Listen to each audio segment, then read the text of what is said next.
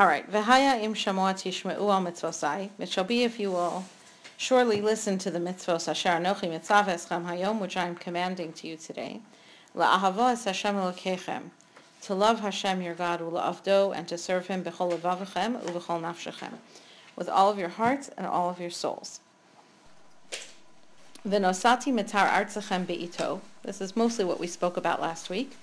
I shall give the rain of your land in its time. Yoreu malkosh, early rain and late rain. Ve'asafta deganecha, and you shall gather your grain, v'siroshcha, and your vine produce, v'yitzarecha, and your olive harvests. And we had previously, um, we remembered, and we also had talked about in some length in, in the introduction to V'haya'im Shamoah, um, this idea that, well, this is you doing work to do the harvest, so it's not that Hashem is just providing it, but he is providing the plenty that you gather in. And sort of over here is where you have this whole discussion in the Gemara. Is it that a person's supposed to only learn and only serve Hashem in that way through Torah, and Hashem will provide for him? Or is a person supposed to serve Hashem with Torah and Derech Eretz, both.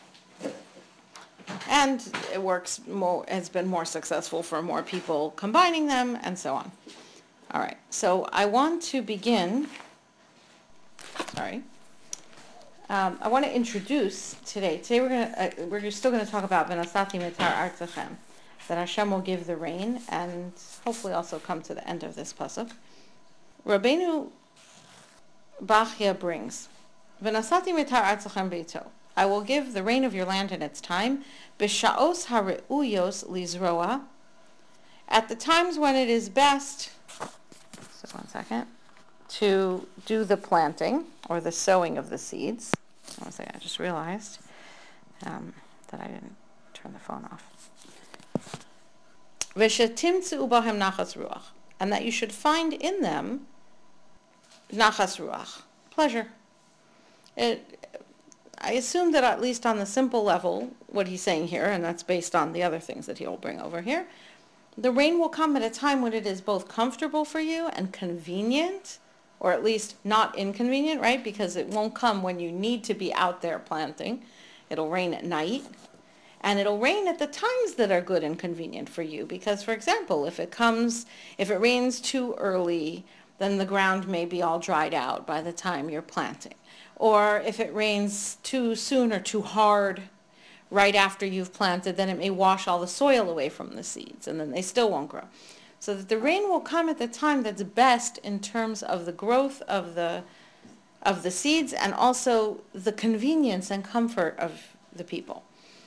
Be'itam, in their times, and I, I don't know, um, I'm assuming that there is a specific reason why Chazal tie it to the word in its times. Like usually with a Chazal, there'll be some other hint in the Gematria or it's a Rosh Tevos or something that will tell you how they got from here to there, or at least why they connected it here. So far, I didn't see that. So Chazal just say, but without me understanding why the connection is right here. Belele Revios or Belele Shabbosos. Wednesday nights and Shabbos nights. That twice a week. In the days of Rabbi Shimon Bar Yochai, uh, sorry, Rabbi Shimon ben Shatach, the rains would come down on Wednesday nights and Shabbos nights regularly. In the ra- the rainy season started, and it would rain every Wednesday night, every Saturday. You could make plans. You could say we're going to have a uh, a shear.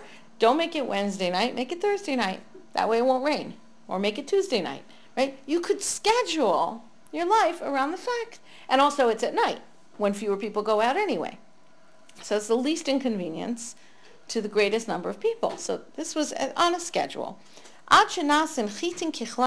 because there was this plentiful rain at the perfect spacing, the grains of wheat grew to be the size of kidneys. Now this, I didn't like do research on this. Uh, let me just tell you what it says. It says barley grains were like the pits of olives. Now, that's big, but that's not, I mean, if you look at our barley and our olives, olive pits, it's not logarithmically huge. It's like double. right? Maybe in a biggest case scenario, it's five times the size. So let's say it wasn't the pits of the olives, it was the whole olive. It doesn't seem to be the scale. Maybe the A olive wheat and a was bigger by then. Exactly. So we have this idea with olives. Yeah. This is just me talking though. I don't, I don't have anything to tell you about this like specific chazal over here, but we know that when we say that you have to eat a kazayas of something, it's much closer to the size of what we would call an egg than what we would call an olive. And what's called an egg-sized volume in Gemara is much larger than what we call an egg-sized volume. So things have, I mean, even with eggs, obviously there's a lot of variation even in eggs. Now, we don't know that because we buy them in the supermarket. So they put into the boxes the eggs that are all within a certain range of size. But the truth is eggs come in very small sizes and there's even bigger ones. And, but the olives, our olives are not huge variation in size and it's much smaller than the halachic size of an olive. This may explain a little bit why, because you're saying that a wheat grain became the size of a kidney. That's like, this is quite a big Yeah, a kidney in a person? A or kidney, Okay. I don't think a klaya is called, a, that's, I don't think that's a kind of a bean. That's in English, you call it a kidney bean because it's shaped like a kidney, right? And then the barley is the size of an olive would be a much less of a blessing description. And adoshim, lentils, so that's, right, were the size of golden dinars. So I, I would guess a golden dinar probably isn't so huge because gold is very expensive. Could be that this is increasingly smaller examples. I don't really know too much about what this is saying. Only that the sizes of the veget- vegetables, and it wasn't considered miraculous that they grew that way. What's miraculous is the rain. In other words, if Hashem would send us the exactly right amount of rain at exactly the right intervals during the right seasons, the food would naturally become much bigger. It would grow better. Who was just telling us in the last few days that there are these different, all kinds of different like reptiles and things that will only grow as large as the container they're kept in? That they, it, they'll limit, we're We talking about. talked about that I'm trying to remember what the reason was that we were talking about it, but, right, that, that they'll, their own size, and that's not because of their nourishment. It's not that they, you know, but that somehow the actual size they're in will control. It's almost like there's programming that makes it possible to get much bigger. It kind of reminds me of my mother used to always talk about how in Japan, the people her generation, the men were really very small. Women also, the men were very, very short. My mother often was taller than most men. Now, in my generation, the men are very tall. Like, I don't know what the average is, but I wouldn't be surprised if the average height of a Japanese man now is greater than the average height of an American man. Because Japanese, like boys who were my age, are all like six feet tall. They got really tall. And it happened in a single generation. And so there wasn't, it's not that there was a genetic change. You know, I remember my mom always attributed it to the milk. That once the Americans came in and occupied Japan, so they brought in milk, and there, there's not, you know, they don't have a lot of like pasture land. So they never had a great number of like cows and goats and things to, uh, milk is just not a staple.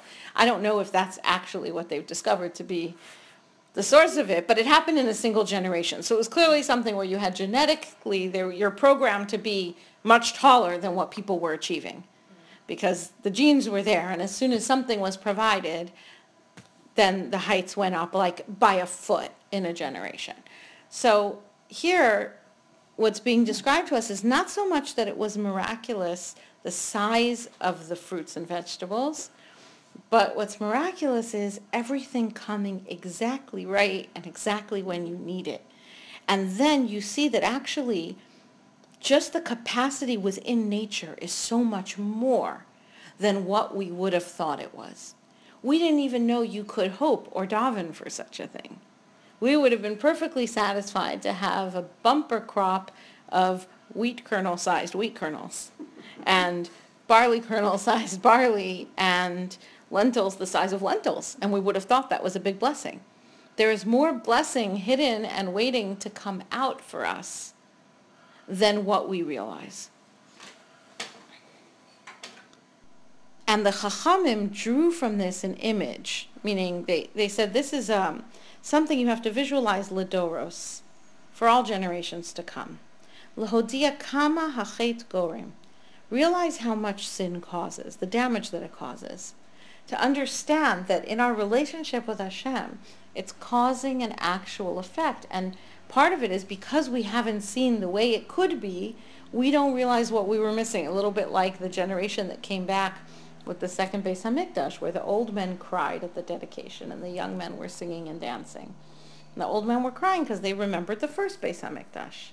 The young men were la- were singing and laughing and rejoicing in the new one, and they didn't have an old one to compare it to. So we're sort of we rejoice in our small blessings, which is great. We should, but it also shows our youth and our ignorance of what really could be there for us. Now, I think that we can also understand this better in light of an explanation given by Rav Shimon Schwab.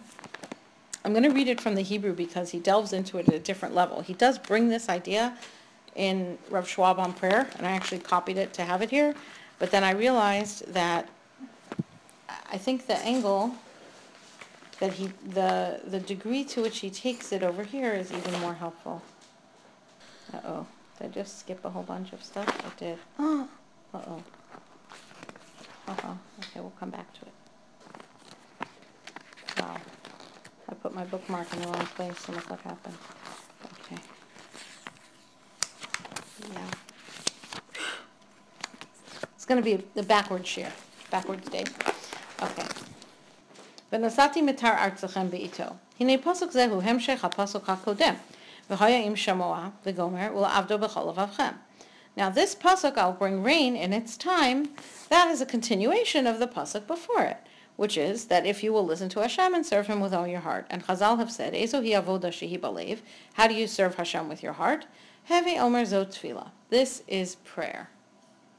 This is you can't just ignore, you can't just explain this pasuk in a vacuum. You have to use the context. You say you have to serve Hashem with all your heart, which is prayer, and all your soul, and I will send rain. Rain in its right time, that is a result of prayer. In fact, this is the Baal HaTurim says on this verse, he says the connection between these verses is that you're not answered to receive rain unless you daven for it with your whole heart. You can't just rattle off the words asking for rain and expect there to be rain. Rain specifically requires the heart because it's avoda balev. It's an avoda of the heart. But wait a minute, what if I have a lot of kavanah and I'm really davening well, but that person over there is not? Am I, am I gonna get the rain and that person is not gonna get the rain? How, how So if you're at the level of, uh, wh- who was it? Hanina Hanina ben Dosa, so yeah. You'll get the rain when it's good and convenient for you, and they won't. Ramban says that for tzaddikim and rishaim, it will be that sort of instantaneous on-off effect. And for the Beinonim, it's as a group. Meaning the klal has a, has a zechus or a level that they're at, and that the rain for the klal goes according to that. It's very different than when, like, everybody may have had their own farm plot, and Right. nowadays, you know, we're just like davening Yeah. the big farmers in the Central So we're going to talk about that a little bit. We are going to talk about that a little bit. Like, how do you? Rav, Schwab talks about that. He says a uh-huh. conservative rabbi came to him and said, "Yeah, but now we're not an agricultural society." So, okay, but we're not going to get to that yet. Davar nemar unashana become a makomos. He says, on this idea, the fact that rain at its right time is a result, a direct result of prayer, is in many places. For example, as we have mentioned many, many times, Adam Harishon, where it says in Bereshis, all the vegetation of the fields was not yet showing on the land and it hadn't yet sprouted because Hashem didn't send rain to the land because there was no person, la'avodas adama, to do that avoda of the ground. And Chazal said that we learn that everything sprouted right up to the, the threshold of the earth and waited for Adam Harishon to ask for rachamim, and then the rains came and everything sprouted to teach us that Hakadosh Baruch Hu misave letfilasan tzadikim. God desires the prayers of the righteous, and we should explain this. He says. It seems that it would be quite wondrous to all who see it. Masha matzinu shakadosh baruch hu nikra kel hahodaos seems very odd. It's this idea that Hashem desires the tefillos of the righteous. We call Hashem Kel Ha'odaos, a God who, who seems to love that we praise him. Or that we say every day that HaKadosh Baruch Hu is Habocher B'Shirei Zimra. He chooses to be praised with songs of praise, meaning the songs of David HaMelech. And Chazal have told us that HaKadosh Baruch Hu desires the prayers of the righteous. But Hashem is not a person who requires praise in order to compensate for his feeling of, of lack, let alone, you know, let alone any actual lack, chas v'shalom. Hu Yisbarach, God on high, is shalem betachlis hashlemus. He is completely complete in the ultimate definition of that.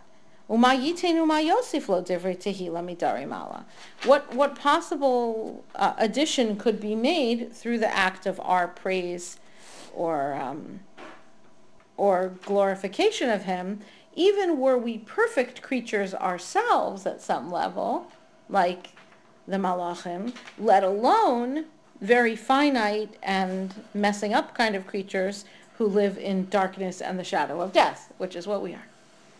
So the explanation is that HaKadosh Baruch Hu created a world according to a certain plan. And the plan is Sheyeh Bar Kayama Mine Uve. That each species and type should be more or less self-sustaining. Now, by self-sustaining, he doesn't mean that we don't need anybody. Hello because that wouldn't make sense and it doesn't fit in everything else we know about how the world is created that everything is lacking. It, what it means is that Hashem provides every creature with its food and the creature can go and get what it needs. So it, most creatures, or nearly all creatures, do not rely on some other thing to bring it their food.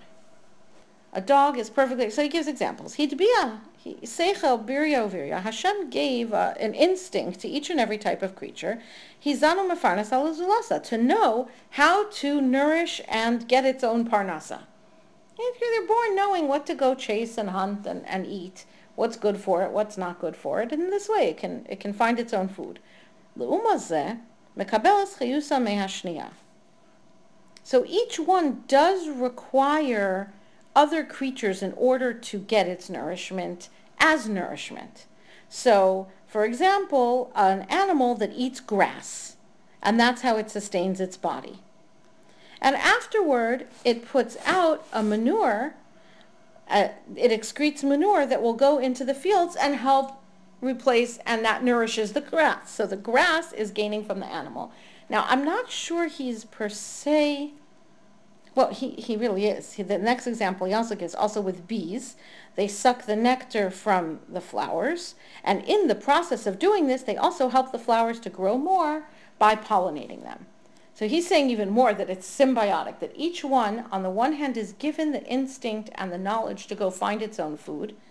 And in doing that, it's even, it, it automatically helps the other one, but without thinking about it. And that even causes more food for itself. It's a feedback loop. So the more that the bee is getting nectar, the more flowers are produced that will then provide more nectar.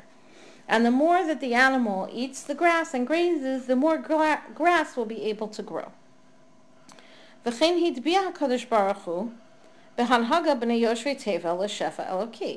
Now there's, there's an exception here. There is a creature that doesn't know how to go around and doesn't know what it needs to go and eat and find has to work on, on creating the food. The food doesn't just, we can't just go around plucking what we need since we left Gan Eden. And furthermore, who's the, who's the symbiotic relationship? What, what does man have to connect to? He says, for that, our, our partner in our nourishment is the Shefa Eloki, the outpouring of divine bracha, the influence and the pouring forth of divine blessing.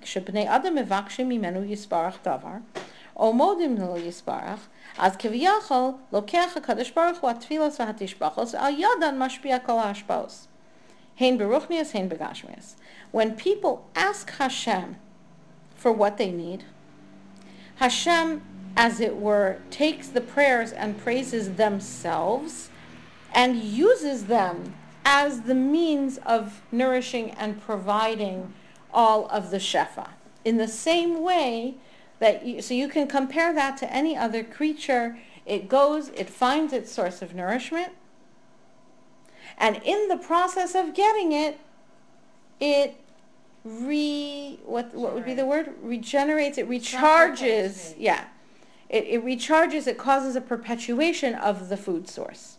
So are we to understand, because we're the Jewish people, are davening for ourselves, but we spend sukkahs blessing the other nation, because they don't know the system. right but they still- so the principle is and i i've i would never say this on my own like i have already from two or three different sources when we daven in almost all cases there are are exceptions but they are few when our language is always in the plural Right, So we know this because we're not only davening for ourselves, we're davening for others. That others includes all of humanity. That, which is a little surprising because in a way you would expect it to be, no, we're davening for the Jewish people and whatever. We're actually davening for all of and humanity. it's a great lesson to, Yeah. to. No, no, it's important to tell realize. people, it just Yeah, yeah. heightens the responsibility. So it's from many different, like I, many different sources that I've now come across, and they'll sometimes they'll bring it in the exception. I saw it in from Rav Chaim Kanievsky. I heard it Rabbi or not Rabbi Orlovsky. I don't remember who it was. It might have been Rabbi Reisman, who said it based on a conversation he had with the Skvera Rebbe, an answer Skvera Rebbe gave to him on a question on Birkas Hamazon that he answered it by saying, oh, because over here we're specifically talking about a blessing only for the Jewish people as opposed to the rest of it, of the brachos.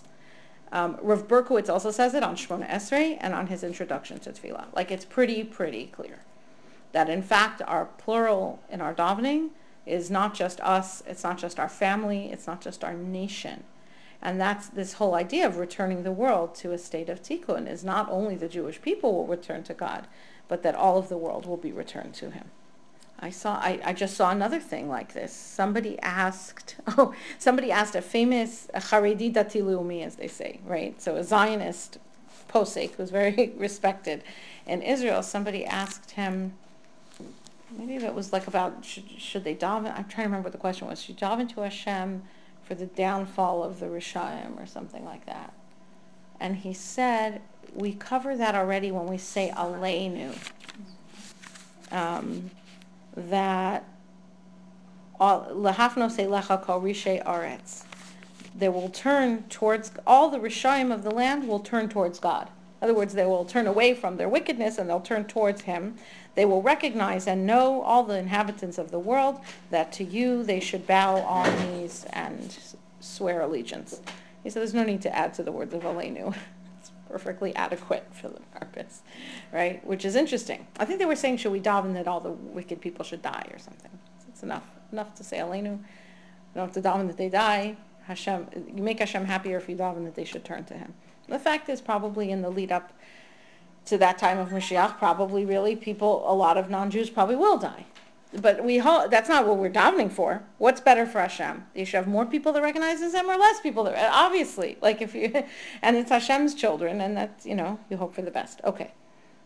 And that's, Hashem uses our prayers as the, as the fuel, so to speak, to be mashpia, all of the, the shefa bracha, whether it's spiritual or physical. Because, kach Allah because that is His will.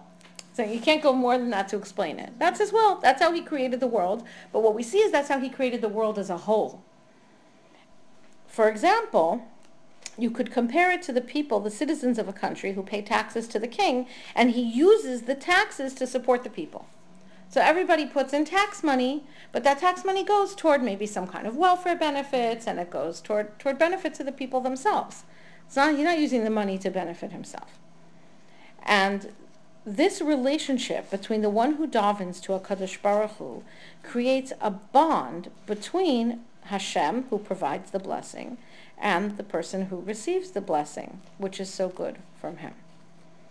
This is a really interesting, different kind of relationship between man and Hashem versus any other creature or animal and its food source, which is provided for it by Hashem right? We say Hashem provides for all of his creatures. Inyan zedome mamish l'geshamim. So he's given us, excuse me, two, two uh, mushals to compare it to. One is the way that animals get their sustenance, and one is to compare it to paying taxes, and then the tax money itself is used for the benefit of the people. But now he's going to say there's a mushal for what for this whole idea, which is rain. Rain comes down from heaven. In when I was in first grade, they taught it to us as the rain cycle, the water cycle, right? They teach it to you every few years. Some teacher gets, I was going to say inspired, but it's more like they didn't prepare a lesson and then they teach you about the water cycle again, right? So the rain rains from heaven. It starts off coming up as evaporated water moisture off of the earth. And then it gathers into clouds in the sky. And the clouds also uh, drink. They also receive water from the waters of the ocean, in addition to the moisture that they pull out from the air or that condenses into them, I guess would be the word from the air. And he gives us a source in Gemara and Taanis, if we want to look up the water cycle. And afterward, it rains back down again. Kasher yerid hageshem v'ashelik min hashemayim. L'ravos es And that's what causes moisture. So the earth itself is providing the moisture which then is returned from the clouds as moisture. Similarly with tefillah, all of the hashpa from heaven comes through the tefillas of those who daven on earth, which rise up. So if you picture everything Hashem sends us to nourish us, to sustain us, to provide for us, to give us energy, in order that we should be able to turn around and praise him and thank him. This is a, a different way of thinking about the same thing we've basically been talking about for several years. That our job is to declare Hashem and reveal him through his actions on earth and through his providence for us. But this is something a little bit like a different way of thinking about it. We daven. That's the fuel that be, that becomes the, the prayers go up and they are condensed, they're turned into blessing, which comes back down. And we receive it, and we send the, we have to s- receive the blessing and send it back. We have to say, thank you for what you've given me. Thank you for what you've provided and how it lets me serve you and how it lets me praise you. I can praise you through my actions. I can praise you through my words, which goes back up again and becomes more rainfall of blessing. Sorry, what were you going to say? No, it's Hashem Tzachar. It's that, that, that kind of mida keneged mida ex, Yeah. expressed in.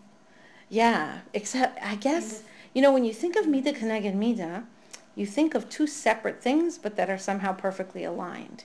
Here, he's saying it's the same thing. That the water moisture evaporates from the earth, gathers in the clouds, and rains back to the earth. And that this is our prayers, that the prayers themselves come to heaven and Hashem takes the prayers and sends them back to us, Yeah, so to speak, as the it's a cycle. It's the rains. I never thought I would ever have any use back on the water cycle, but turns out, and this starts to make it really clear, right? This idea that it all started with the vegetation didn't grow because there was no rain. There was no rain because there was no person to recognize you need the rain to start that whole cycle going. It's specifically the rain. Therefore, the Torah emphasizes that the influence or the shefa, the, the blessing of the rains, depends upon the prayers of people. That is why the Torah says, if you will do the mitzvos and serve Hashem with all your heart and all your soul, what service is of the heart? That is prayer. Then v'nasati mitar atzechem bi'ito. I will give you the rain of your land in its time.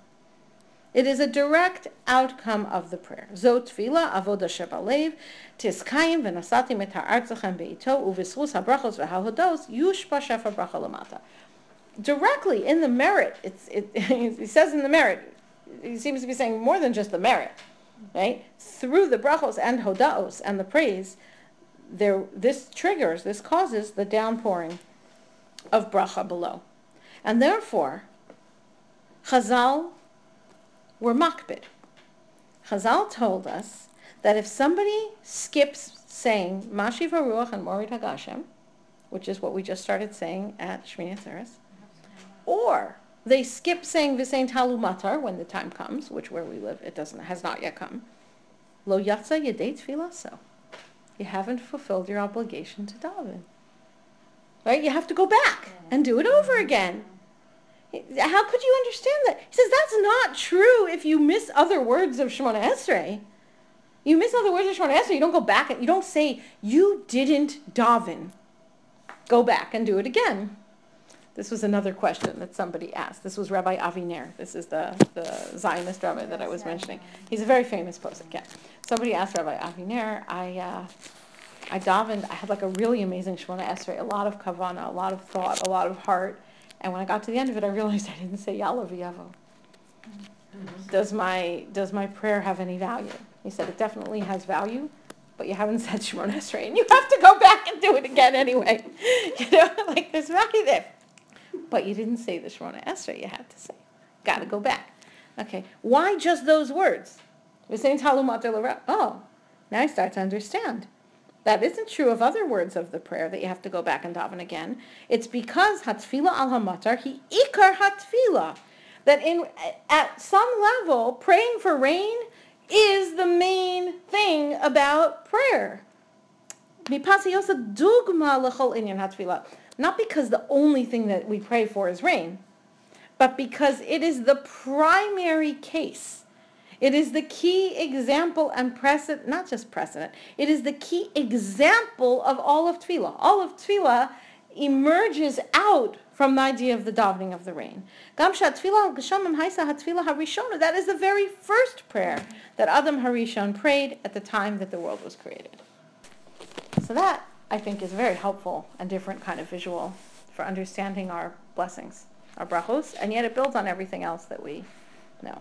And maybe that's why Hashem caused me to say these pieces in the opposite order, because it sheds a lot of light on what I'm going to say now, which I was going to use as an introduction to what we just said. But now will be the follow-on. Okay. This is from the Medrash Tanchuma Parshas Beshalach.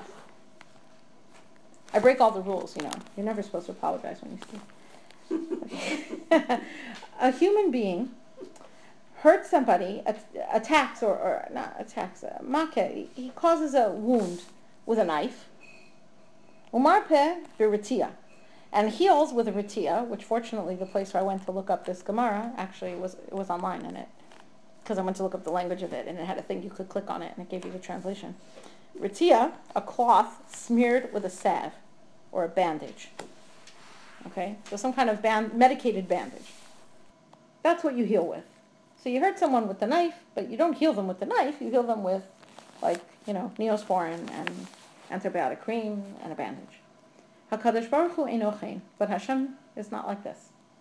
Ella b'maka shemaka bo marpe. The, with that which he hit, that is what he heals with. With the same thing. So, for example, when the people came to a place that in the Torah is called Mara, they couldn't drink the water because it was so bitter. So uh, Moshe expected that Hashem would tell him, throw honey into it or throw figs into it, something sweet, because that's what people would do. And then the water would be sweeter. Throw sugar in, and it won't taste so bitter. It'll taste sweet. Now, the truth is, you didn't take away any bitterness. What you did is you covered it up with sweetness. But that's what how people do these things, right? You taste it, it's too bitter, add some more sugar. But look what it says over there. Vayitzak Moshe el Hashem, vayorehu Hashem etz. Moshe cried out to Hashem, and Hashem, presumably it means Hashem showed him wood, or Hashem showed him a tree. But the word vayorehu doesn't have an aleph in it like lirot or laharot, to show. It's yorehu more like to teach or to demonstrate. Like Moreh is a teacher, mm-hmm. right? Torah is what teaches us. So Hashem taught him or indicated to him the tree. Amar HaKadosh Baruch Hu. What this tells us is that Hashem was saying to Moshe, Ein darchi kemidas basar My way is not the way of people. Now you have to learn. Vayorehu, Hashem educated him with the tree. He taught him something. What is he teaching him? Vayorehu Hashem eitz. Vayarehu no nemar. It doesn't say he showed him. It says Vayorehu. He educated him or taught him. Horehu bidrachav. He taught him how to go in Hashem's ways. What's Hashem's ways? That it was bitter. And what did Hashem cure the bitter water with? A bitter tree. Rabban Shimon ben Gamliel said, Come and see how wondrous are God's ways more than people's ways. Because people use sweetness to cure that which is bitter, but Hashem with the bitter cures that which is bitter. And that creates a miracle within a miracle. To take that which is damaging and add more of that which is damaging, and through this you cause the correction, this is mir- miracle upon miracle. It's interesting. I'm just thinking, I got stuck on this because I saw a very similar language brought in Abu Draham, Abu Darham, on benching when we had this idea of the, the Birkas Hamazon with the present, past, future, and then the, all three together in the fourth bracha. That fourth bracha is Hatova Hametiv, which is what we say for something very, very good. And it was said on the occasion of burying the dead of Beitar. He had been dead for quite a long time. I forget if it was one year or three years. And so the first miracle is they got permission to bury them. And the second miracle was that the bodies had not decomposed and rotted. And this is uh, Hatava al Hatava. It's called something like that. It's it's not. It's a similar idea here. A miracle on a miracle, and therefore the bracha tova hametiv, which is an interesting case by itself. Like so, how do you say a tova hametiv on that? They should have said baruch on that, right? It's it has to do with with really seeing things from the broadest possible level, like what Rav said about tov and ra. If we could see ra from a much broader perspective, we would see that it's tov and even tov me'od right? That's the same idea that the same way that we bless for that which is good, we bless for that which is bad. That's why we say Baruch Emes, but that's only now. And once you have Geula, you say Hatov HaMetiv on everything. Why? Because you can see things that way. Nowadays we don't see it that way. Anyway, I'm sure they're connected. Amar Lo HaKadosh Baruch Hu Moshe. Hashem said to Moshe, Lo umani, umanusi. This is not the way that I do things. El b'mashani makebo ani marpe. And that which I hit with is that which I cure with.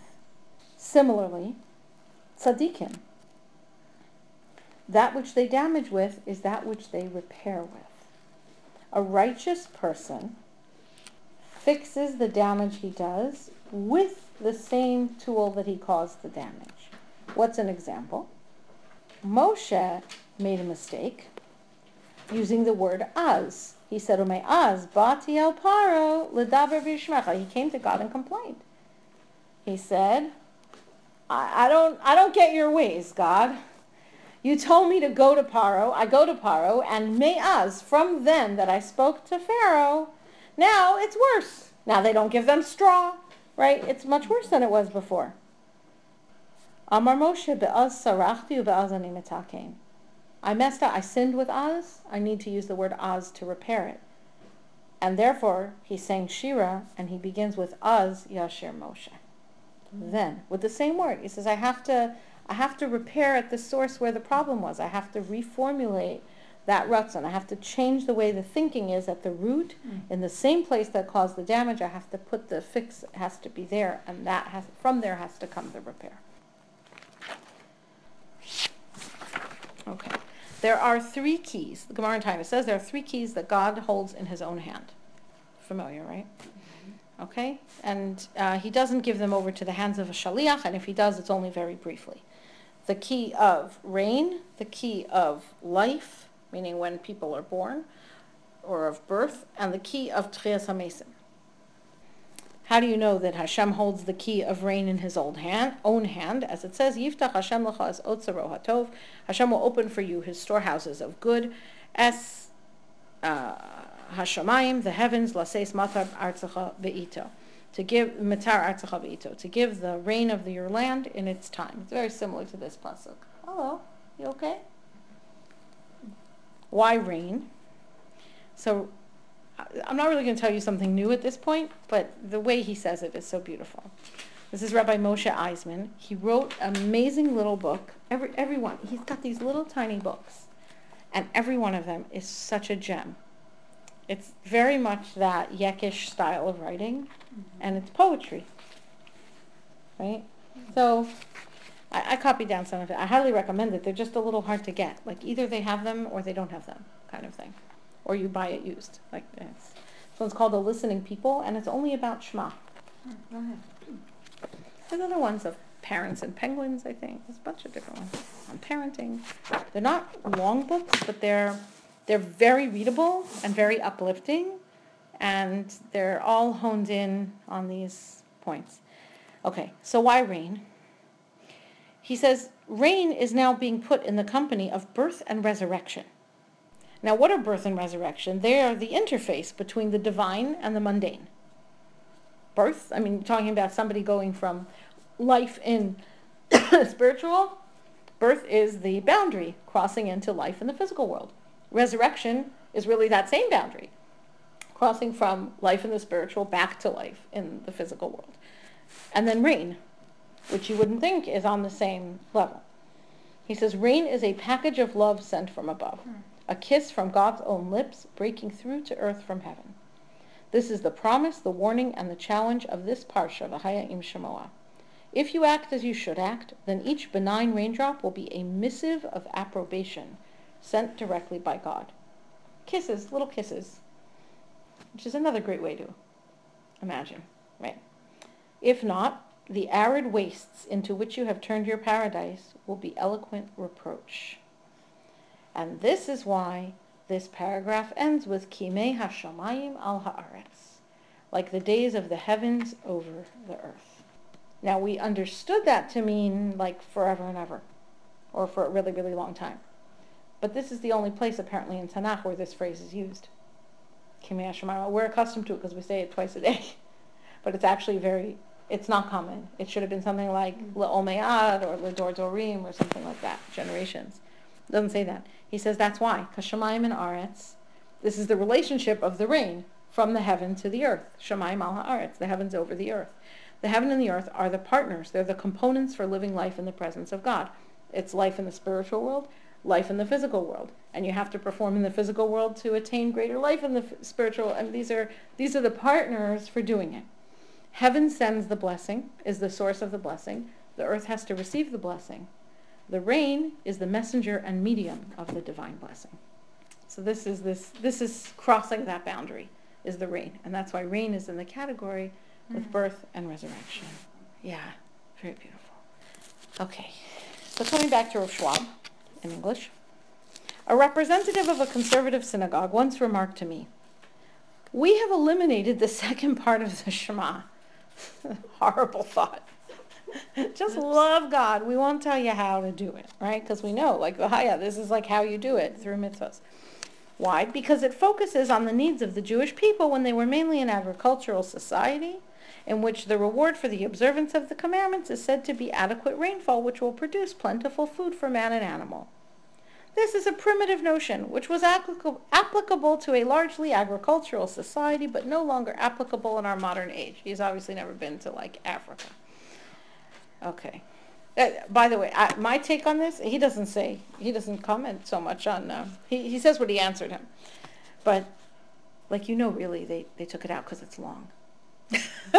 you know that. And also, Right. it seems to be repetitive. It's a little bit repetitive and it's kind of long and you get mixed up whether you're in the first one or the second one. And anyway, people kind of know the first paragraph because their parents said it to them at night going to bed maybe, but like, okay. But anyway, he doesn't comment on the possible, possible subconscious process going on over there.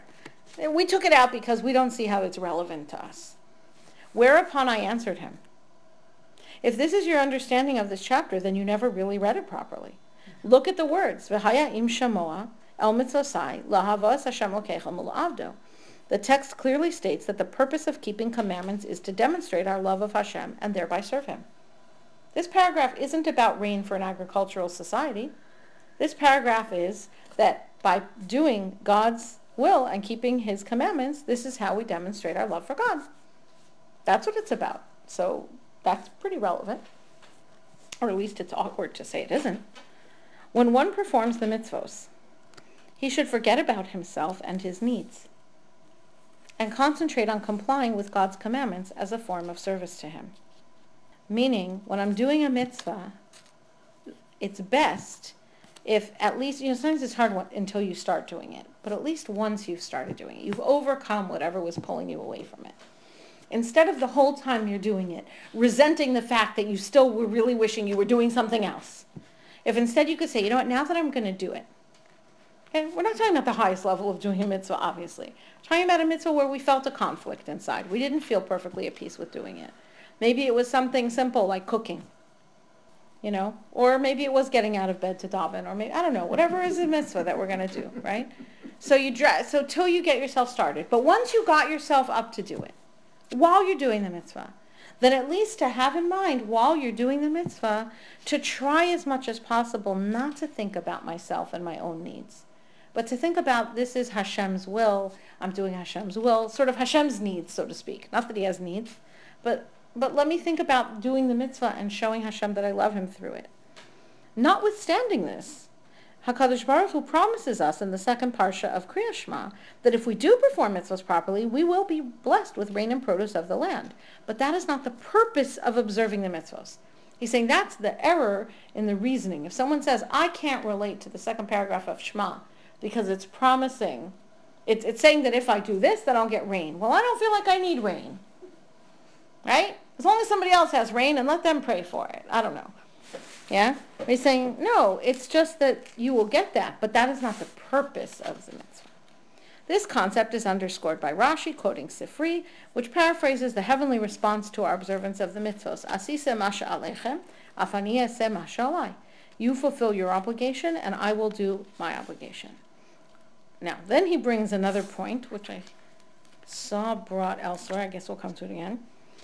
The importance of timely rainfall to our existence cannot be underestimated. So that was like what he answered this, this person. But now he comes back to the point, which is you're saying that you don't think that in modern day society it's relevant to feel that we need rain, that this is a big deal. Now he's coming back just like common sense. Let's look back at that. You can't underestimate the importance of timely rainfall. The welfare of nations depends on it. The lack of rainfall and its consequences can topple kings. Melech lasad nevad. A king is a servant, is a slave of the fields. Even a king's power is dependent on the produce of the fields. If nothing grows in the fields, the king might as well abdicate his throne, because his population will either rebel against him or flee the country. They can't stay like that. So either there'll be a coup or everybody will leave. So he may as well go away now. Even the tefillos of Mashiv Ruach Oh, so this is the same point he made before, that the tefillah is so key that if you leave it out, you didn't fulfill your Shemona Okay.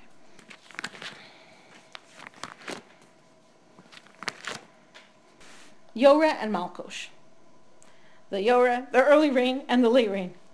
Okay, but I, I knew that they really were like definitions of why they're called these names. So Yoreh. Yoreh is the rain that falls, Rashi says, after planting that saturates and moist, gives moisture to the earth and to the seeds. That's Yoreh. It's just a definition. It doesn't explain how it comes from the word Yoreh. Ibn Ezra says it's Geshem Sheyoreh that indicates, that teaches. That's like that's like um, the Medrash talking about that Hashem was Yoruhu. Hashem showed Moshe or educated him. Geshem Sheyoreh al Shana Tova. Yoreh is rain that comes at the, the first rain of the season that comes usually in Cheshvan. And that indicates, it shows a good year coming. It's the beginning of the year. So when it begins to rain properly at the right time, that's a good sign. Yoreh, Rav Hirsch says, uh, the early rain starting in Cheshvan, related to Yara, shooting, penetrating the soil as an arrow does. Marveh, quenching and refreshing and Moreh indicating. Now the word Malkosh. Malkosh is the last rain, which is in Nisan in the springtime. Rashi says Malkosh, this is the rain that falls near the time of harvest to fill out the harvest of straw and grass. Malkosh means something that is late or running late. It based on Aramaic word and in Amos it's used to describe a second growth of grass and field produce, and like an aftercrop of hay that can be cultivated after the first harvest. So the har- a harvest might be brought in on the early side to make sure there's enough for the animals, but if the right rain comes near the end, you can get one more growth of grass and not so much green, but grass and straw and hay out of it to use. Ve'osafto digonecha, you shall gather in your grain harvest, like the five kinds of dagan that we say al on. Dagan is the, the main grains. Visirosha, your wine. Tirosh is really grape juice. It, but the purpose of grape juice is assumed to be wine, even though you could drink grape juice.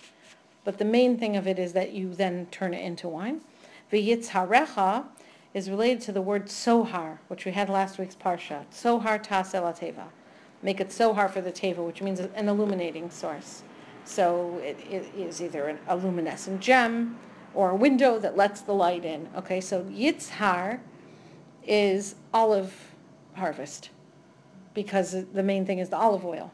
So that's called yitzhar. There's a town called Yitzhar in Israel. Okay. I think I'm gonna, I want to try and finish this pasuk today. Um, it'll be much faster because we already had the very lengthy discussion of the Rabbi Shimon Bar Yochai that comes over here. We already had that like a long time ago, so we won't go back there. But this, this is an interesting point. It says, "Vinosati, I will give mitar artzachem beito, the rain in the time, and you'll have your grain harvest, and you'll have your wine and your olive harvests. Ani, this is Yalkut, ani velo al malach. I, not by way of a malach. Velo shaliach, not by way of a messenger. You recognize that, right? That's the terminology in the Haggadah. That I will bring you out of Mitzrayim. I myself, not by way of a malach, not by way of a sarah, not by way of a shaliach, right? That's by the ten plagues. I will send the rain in your time. Now the medrash, not over here, but it's worth looking at a medrash that's really from last week's parsha. I will give the rain in your time, and you will have your harvest, and you'll eat and be satisfied. Why is it important here that Hashem says, I will do it? Not through a malach, not through a shaliach. Who cares? Who cares? If Hashem will send me enough grain and produce and rain, do I care? Do I care how he sends it to me? Because really the thing with rain is that it comes sort of directly. Oy. Oy, oy, oy. Gesundheit. Oh. Sounds hard to get up. Sorry? Sounds hard to bring up. So this does bring back an idea that we really learned in Parshas Noah. The idea that we would want to have our sustenance come from God. So you remember where that message is taught in Noah? It's with the Yonah. Noah sends out the birds, and the, the Yonah comes back, not the last time, the time before that, with an ale zayis taraf befiha, an olive leaf torn in her mouth. And Rashi brings over there, quoting the Medrash, why is it taraf? Taraf means torn, but teref also means prey, meaning the food that an animal eats. Usually it means another animal. You don't usually say taraf for meaning referring to food. Taraf befiha, in her mouth. says the Medrash says that means that she was saying something. She's saying something by bringing it in her mouth. Oh, yeah, yeah. You want me to help you bring her back in? It's just there's no mucus. It's still there. I can't. Just oh, that sounded better. Like, you want to try and lean forward? I think that will help, That won't help. You know, you know better than I do. Yeah. Oh, yeah, yeah. So hard. Okay. The Yonah came back, and the message of bringing the olive leaf, which is bitter. I have a cousin who lives on a kibbutz, and he once picked an olive off a tree and said, "Here, taste it, but don't make a bracha." Because you can't. First of all, it's literally hard as a rock. You can't bite into an olive, really, um, and it has a terrible, terrible bitter taste. It's only, I suppose, interestingly, it's only when you soak it in like lye or something very, very bitter and not really edible that it becomes edible, which I guess is, ouch, oh, good, which is similar to that idea that it's through the bitter that you cure the bitter, right? So an olive represents really bitterness. It's blessing and it's nourishment, and yet it's bitter. Mizonosai meruin biyado hakadosh baruch Hu. May my, may my sustenance, may my food be as bitter as an olive, but come directly from the hand of God. Kidvash basar. I would prefer that to food that is sweet as honey through the hand of a person. In the teva, the bird is being fed a perfectly adequate and plentiful diet by Noah. And as soon as it gets out of the teva, it finds an olive leaf, it grabs it. I want to eat this. Well, it wasn't really hungry, right? Why does it want to eat that? Because it would rather find its own food. That's called getting it straight from God's hand. I would rather that than have somebody else feeding me, even you, Noah. That's why it's important here. Hashem says, I will give the rain in your land. That's a much greater blessing. I'll give the rain and you'll just gather it in. You'll gather in the blessing. It's interesting that after this, Hashem says, Vinosati, and I will give, which presumably is also directly through his own hand, so to speak. Even your animals will receive directly from Hashem, which is kind of what the Yonah was saying, right? We say it in benching also. We say, V'nal tatzrechenu Hashem Elokeinu. Hashem, please don't provide for us, lo, loli de matnas basar v'dam. Not by gifts from other human beings, but loli de havasam, or their loans. But only from your hand, full and holy and direct. So this is an idea. When we go to someone else's home, let's say, and they prepare food, or we go to a market, we get food, is that? So going to a market and get food, I think, would be comparable to bringing in the harvest from the field. And that's called that you got it directly from God. That it doesn't mean you don't appreciate what the other people have done any more than you go out in the field and don't appreciate even your own hard work and the fact that it came up. But you recognize it's straight from God. You weren't reliant on other people to be the shaliach from Hashem to provide it. When other people have to be the shaliach to provide for you, that's less of a blessing. It's a blessing, but it's not nearly as great of a blessing as when Hashem provides for you directly. And then when you go, you know, there's a very big difference between being a guest when you have a cupboard full of food at home and being a guest when there's nothing in the cupboard at home. Even if the, from the point of view of the host, it's exactly the same. Because one is, I have to be provided for. And the other is, Hashem is providing for me directly.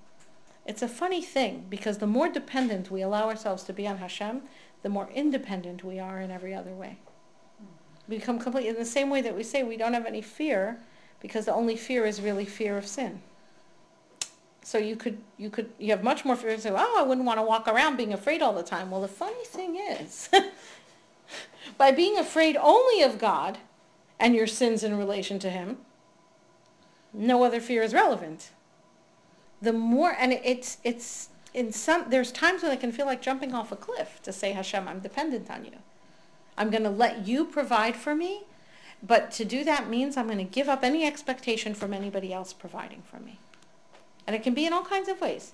If I'm relying on er- the people around me to provide me with love and support, right? Now, really, we would like the people around us to provide us love and support. That's nice. And we certainly want to be providing love and support to the people that we're around. But when we expect it, then people let us down. And then we're all bitter and disappointed and it's you never it's never really enough. But when we say, you know, really everything comes from you, Hashem. You're the one who's sending it through people. So really I only have to rely on you for emotional support. Somehow you'll get it to me. You've got many messengers. Or, at a highest level, not even a messenger. You'll send to me directly. That's the highest level. Right? But then I no longer have to feel resentful or dependent on all these people around me that I won't have what I need if they don't provide it. Hashem will provide it. So it's a much higher level, and it's something that it can it can feel a little like jumping off a cliff to allow yourself to trust it, because what you're doing is giving up your expectations of where it's going to come from. Even though you're de- relying on Hashem for it, it can be difficult to say, even though it's only in your mind, and it might not change anything visible on the outside. Okay. Amar Rava Bar Bar Chana, come and see the difference between the earlier generations and the later generations. Presumably Rava Bar Chana was talking about his own generation. We said this in the name of Rabbi Yochanan. In their own generation, that was called the later generations. Doros Rishonim Asu Tarasan Keva Umalachtan Arai. The earlier generations, they made their Torah the main permanent thing, Umalachtan Arai, and their work was temporary. Meaning, okay, I need to do something here, I need to do something, okay, so I'll do it. But the main thing that's my work is really my Torah. And they were able to, that worked for them. That worked for them. This is kind of almost like a resolution of the Rabbi Shimon Bar Yochai argument, right?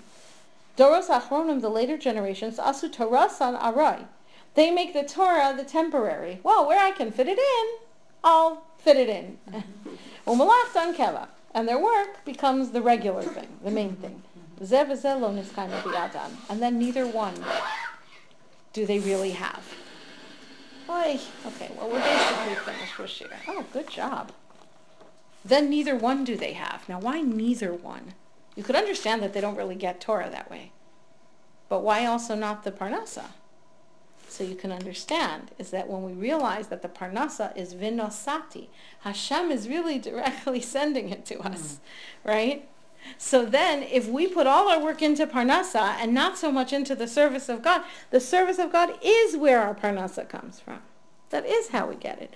Even though we understand that it could be you have to spend time on the collecting in the fields. You, you do have to go out and do something to get the living in. That's still called getting it from Hashem.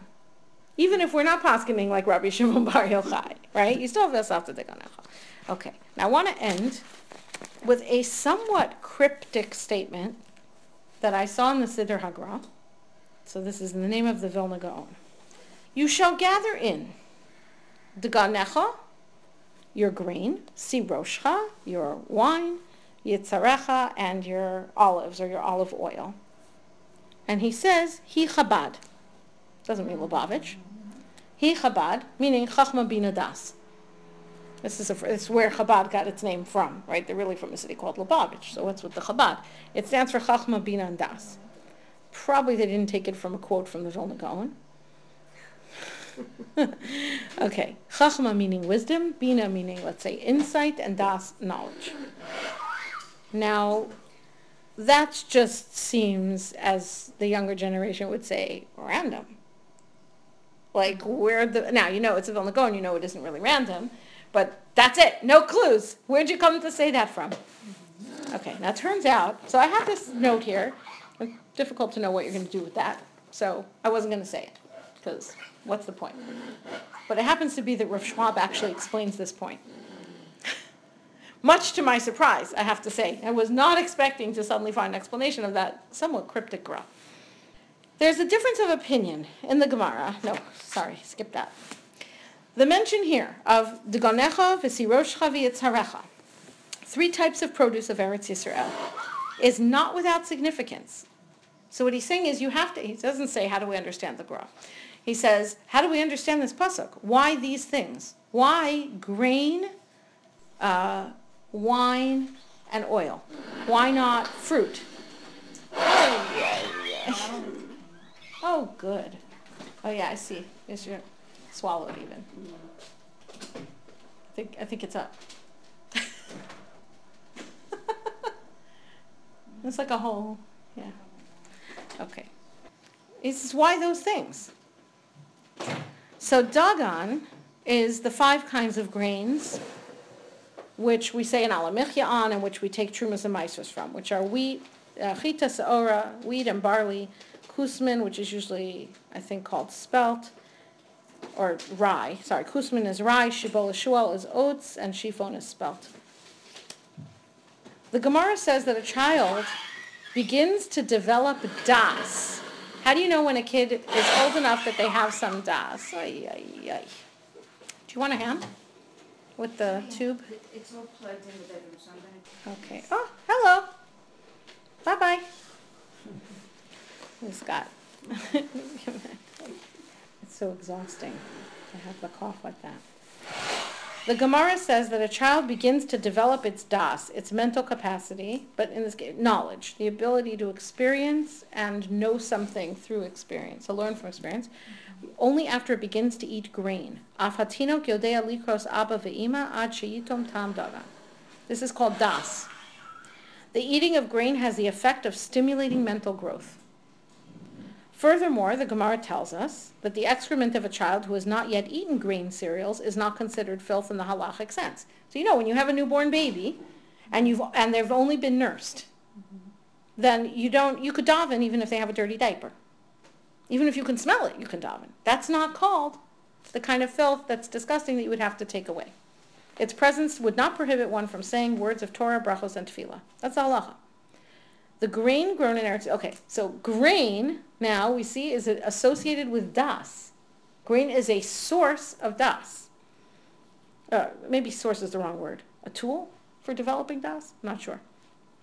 The grain grown in Eretz Yisrael has a special quality. When one eats this grain, grown in an atmosphere of kedusha and tahara, and from which the requisite trumas, maasros, and challah are taken, it promotes a higher level of intelligence than ordinary grain would, that of das elokim. It's actually a more spiritual kind of das that can be developed by enjoying the grain of Eretz Yisrael. This is a basic principle which I first learned from a letter written by my great-great-grandfather, where he imported into America wine and things from Eretz Yisrael because he knew that people would value the opportunity to have tuas haaretz. It's more spiritual. By the way, if it's shmita and it was grown correctly, meaning you let it just grow by itself and went in the field and took it, that's an even higher level of kedusha. Similarly, tirosh, wine, from the grapes of Eretz Yisrael, from which nesachim in the avoda of karbanos could be brought, has a special quality. So what's a quality we know about wine, tirosh? Yain yisamach levav enosh. Wine makes happy the heart of a person. One can become intoxicated from any alcohol, but the wine of Eretz Yisrael has a special quality of inducing a feeling of spiritual happiness not related to simple frivolity. Now, let's just make a relation here, which I'm not sure. No, he doesn't ever. He doesn't make the connection, which is why maybe he also didn't mention the gra. Simcha is associated. Simcha of the heart, levav, when you talk about the kind of knowledge that the heart has, it's always bina. So when it says, if it'll say like, um, serve Hashem with your heart, it'll say lehisbonin balev. Bina, which we call maybe the insight, intuitive knowledge, mevin davar mitoch davar, understanding something from something else, meaning be able to see a greater pattern than that which information you were given you can see even more than what you were given. This is considered a quality associated with the heart. So the fact that yain yisamach lev enosh, levav enosh, is, is being associated with bina in particular. The simcha and the bina go together. And one way of understanding that is something brought in the Chovos Halavavos, which I happened to see this week because in the other shir we're up to Asher Nosan Masech Vina, that Hashem gave a rooster or the intellect bina, which is bina, lahavchin, to to be able to see distinctions between day and night. And the Chovos Halavavos says his second of the ten gateways to love of God is havchana, distinguishing, which he says is lehisbonein. It's a process of bina. It's a process of the heart, a process of appreciating and making distinctions, looking at all the details and appreciating them. That what Hashem has done, and this will lead one to greater happiness. He says we prov- it's a step toward loving God, and it creates its own reward because you will be happier. Because you will feel so blessed. You realize you have so much. Okay, so this, there's a connection here between simcha and the heart and bina. Bina is a process that leads to simcha, and it's a process that's associated with the heart. And yitzhar, the olive oil, similarly grown in Eretz Yisrael, used for the sacrificial service together with flour for menachos. I'd love to see Rav Hirsch somehow cover this because you could tell like the different, you know, the mincha and the nesech and that, but okay. It's the fuel for the light of the menorah in the Beis Hamikdash. You know what the menorah is associated with, right? You have the lechem hapanim on one side. Right. That refers to the physical parnasa for success.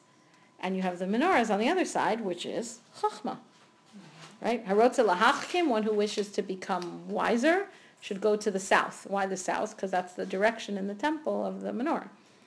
A, they, they also say this if you go learn in the south in Israel, they'll, they'll always quote this. It's the fuel for the light of the menorah and the Beis Hamikdash. It has the special quality of enlightening one's mind to a higher level of understanding in Torah. It promotes the light of Torah in the human personality, the highest form of which is Ruach HaKodesh.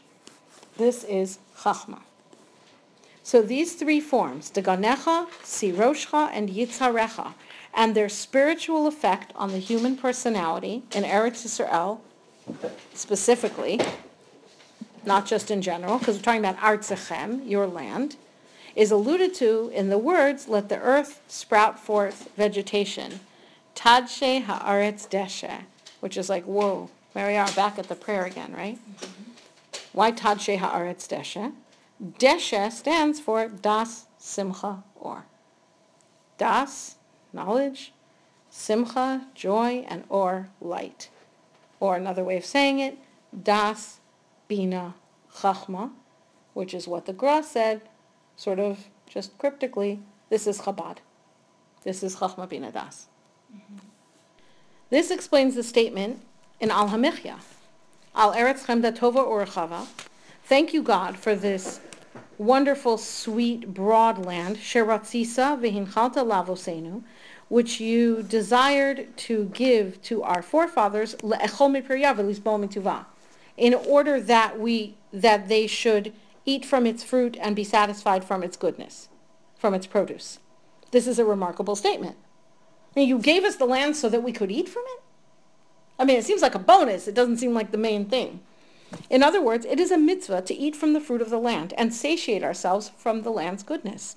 In view of our explanation, it's very understandable because the Torah wants us to absorb the produce of Eretz Yisrael, thereby to enhance our das, simcha, and or, as a result of the special qualities of the produce. This also explains a comment on the repeated pleas of Moshe Rabbeinu to enter Eretz Yisrael. Chazal say in Sota, why was Moshe so desperately desiring to get into Eretz Yisrael? Did he need to eat its fruit? It's a strange statement, Chazal said. Right? This is truly astounding. Is eating the produce of Eretz Yisrael the main reason he wanted to enter the land? Like they, like what kind of comment is that? He wanted to go in to be with Klal Yisrael. He wants to go in because it's a holy land. yeah, so he could give karbanos in the Beis Hamikdash. Something. What do you mean? Why do you say what? Did he need to eat his fruit? Following our explanation, what our Chachamim mean here is that Moshe Rabbeinu did not need to eat the fruits of Eretz Yisrael to have a heightened sense of Das Elokim, Simcha, and Or, of which the highest level is Ruach HaKodesh. No. Did he need to eat from the fruits? No. We all do. Moshe didn't need that to be able to get these higher levels of Chachma Bin and Das. He managed it in his own way. It is very possible that the effect which the produce of Eretz Yisrael has on the human personality may exist even in today's Eretz Yisrael. This would be borne out by the ending Al Haaretz ve'al Peroseha, Al Haaretz ve'al Pri Gafna, which we say in Eretz Yisrael. You know, the ending of the brachos, of the Al Hamichya, is different when you're in Israel than here. I think that if you have, for any reason, which is even trickier now that it's uh, Shemitah, but if you have, let's say, a wine that's an Israeli wine, it's worth asking the Shaila. I think you might need to make the Israeli bracha afterward because it's the produce of Israel. It goes by the produce that you're eating, not by where you are. So in Israel, you actually make a different bracha at the end. Instead of al ha'aretz, um, well, al ha'aretz ve'al is the same, but al ha'aretz ve'al pri ha'aretz, you say in Israel, al ha'aretz ve'al peroseha, her fruits. You're tying it specifically to the fruits of that land. Said in Eretz Yisrael, because this expresses thanks to HaKadosh Baruch Hu for giving one the zechus to eat the specially endowed produce of Eretz Yisrael. Okay, so I'll stop here, but we did, I think we managed to wind up this pasuk adequately for the moment, and we can move on to the next one in Mitzvah next week. Thank you. Sorry I went over time, but I started a bit late and also got distracted, so try and make up for it.